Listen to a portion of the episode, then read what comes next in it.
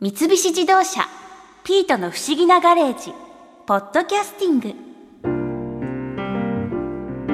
今回の卓球は私よりしんちゃんの方が向いてた気がするな。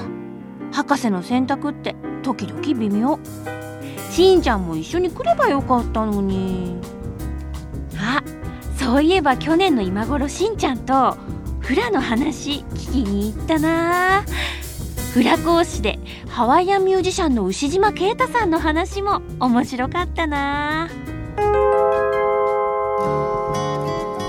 のさっき、はい。メリーモナークはい。にも出られたって聞いたんですけど、そうです。ミルモナークは今まで3回出たんですけども、うんえっと2009年2011年2013年出たんですけども。メルモナークっていうのはフラの、まあ、オリンピックって呼ばれる呼ぶ言い方をする人もいますけども。そんなに有名大会なんですね。そうですね。結構大きくて有名な大会なんですけども大体4月中にやりますね。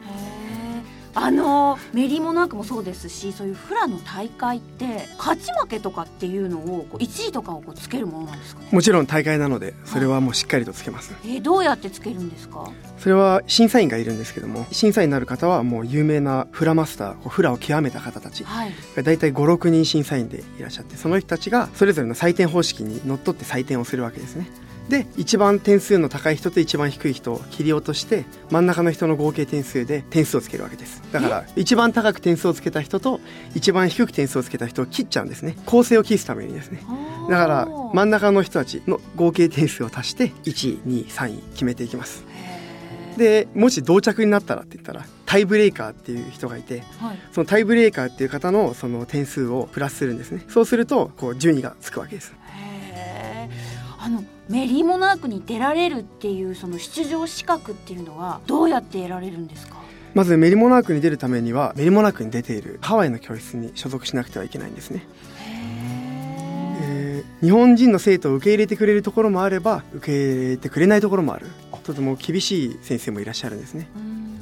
だから私はラッキーなことに先生はフラを愛する気持ちがあれば誰でも受け入れてくれるという先生だったのでそこでまあ頑張ってやっぱり出るためにもある一定のレベルに達しなければいけないんですね。うんうん。だから毎年どの払うでもフラの教室のことを払うっていうんですね。すいません。どの教室でも必ず大会に出れなくて涙を飲んでいる生徒さんがやっぱいらっしゃいますね。えグループで出場するんですか？グループです。何人とかって決まってるものなんですか？最低5人ですねで女性だけソロのコンテストがあるんですよ。ああそうなんですね。男性はないんです。ないんですね。まあ、男性のフラってなんか女性よりもものすごく力強いっていうイメージがあるからはい。やっぱりその何人かで一緒に踊ってる方がものすごくこうエネルギーが感じられるものなのかもしれないですよね。そうかもしれないですね。ただメリモナークというのはトレーニングも厳しいですしあそうなんですか？大体うちのハワイの教室は半年ないし3ヶ月ぐらい前からトレーニングを始めるんですけど。えそれってそのメリモナークの大会の前にってことですか？はい、でステージに上がる時間は大体7分以内ぐらいなんですよ。いつも大体6分ぐらいですね。はい。でその1曲をずーっと半年間。やり続けるんですかね？はい。えー、すごい。すごい。えその6分一曲のためにそんなに時間かけるんですねその全てをかけて臨まないとやっぱ結果が出ないので。えトレーニングってどういうことするんですか？おのおので走ったりとか。まあ中にはウエイトリフティングする人もいますし、えまあそれは単にこう体をかっこよく見せるためだったりもするんですけど。ひたすらもうその踊りを踊り込んで踊り込んで踊り込んで。間違いはもう一切ないように。足のステップが全員同じステップをしているか。例えば一人がつま先なのに一人がつま先じゃなかったら。それはもう減点です手の位置が乱れていないか顔の向きは姿勢がまっすぐになっているか曲の意味をちゃんと伝えようとしているかっていうのも大事な審査基準です。スイッチをパッと押したらその踊りがバッと体から出るぐらいになる。しておかないと。であとは楽しまないといけないですよね。特にあの現代フラの方は楽しんでいる。この曲を伝えようとしているっていうのが見えないと減点になってしまうんで。それをやるには振りのことを考えてる時間ないんですよ。振りはもうボタンを押せばもうパッと動くようにもう無意識に振りが出てくるぐらいはい。ゆっくり練習をされるってことなんですか？あーあの実際そういう大会に何チームぐらいが出るものなんですか？多い時で30チームだったりとかしますね結構多いんですね。そうなんですよ。だからスタートがだいたい夕方5時6時ぐらいからなんですけどそれからだいたい夜中の12時までやってます。あー 長い時間これ審査員も体力がいりますね。途中でだからあのインターミッション休憩挟んでやるんですけどだからその大会の中にあの食べ物のブースがあったりとか。お祭りですね。お祭りなんです。もともとお祭りから始まったんですよ。あメルモナークそうってなんですそれ30チームぐらい出る時はみんなこうハワイの現地の方たちっていうことなんですそうなんです。アメリカ国籍のチームしか出られないんですね。うん。あ。それはもう決まってるんですよ。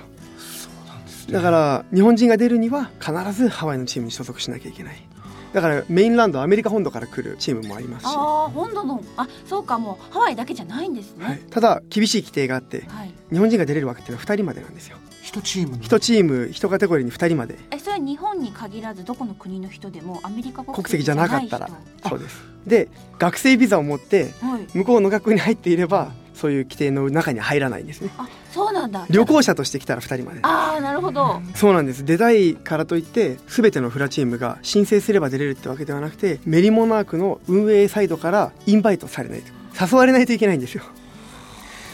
そう考えると本当にそこのチームそこの教室に所属するっていうこともすごく大変なことですよね。そうですねでも受け入れてくれる人のところに入れば入るのはすごく簡単なんですよ。あそうなんですか？ウェルカムなんですけどそこでメリモナークメンバーに入れるかどうかはそこからの頑張りですね。ねだから自分が日本人だと思っていたら出れないんじゃないかなって思いますね。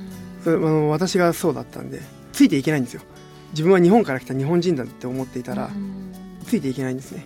向こうの人にも引けを取らないぞっていうぐらいな感じでやらないと気持ちの持ちようですよね。実際そういうハワイのスタジオでの練習っていうのは英語なんですか？英語です。でハワイ語も覚えていかなきゃいけないんですか？そうです。その紙を渡される教室もあれば、はい。全部口で言ってそれを自分で書き写さなきゃいけないところもあるんですけどハワイ語。自分が踊るその歌詞の内容を自分でリサーチして、まあ、宿題みたいな感じでいきなりカンパス映像に聞かれたりするんですよ。これどういう意味だったっあけちょっとあーってなると パーってこうれちゃうんですか？叩かれちゃう時があります何やってたんだってこういうだからいつもこう調べておかないといけないですね。自分が今何をやってるのかっていうのは。こうオンタイムでこうどんどんどんどん先生が言う言葉も変わってくるんで。牛島さんすごいですね。そんなに大変な思いしてまでもフラダンスをやる楽しみってあるんですかね？フラっていうのは自己犠牲だったりとか規律戒律っていう部分が多いのでどんなに怒られてもどんなに叩かれてもどんなに足が痛くてもやるんだってやっぱ気持ちいいですよね。そっか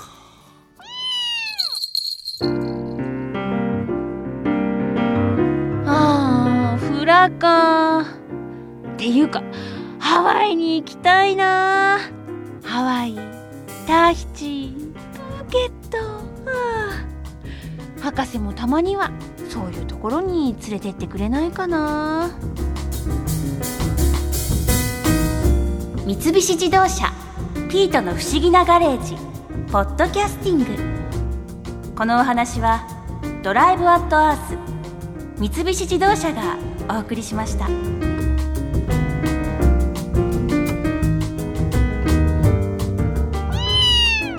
ここで耳寄りなお知らせですピートの不思議なガレージをもっと楽しみたいという方は毎週土曜日の夕方5時東京 FM をはじめお近くの FM 局で放送の三菱自動車ピートの不思議なガレージをお聞きください。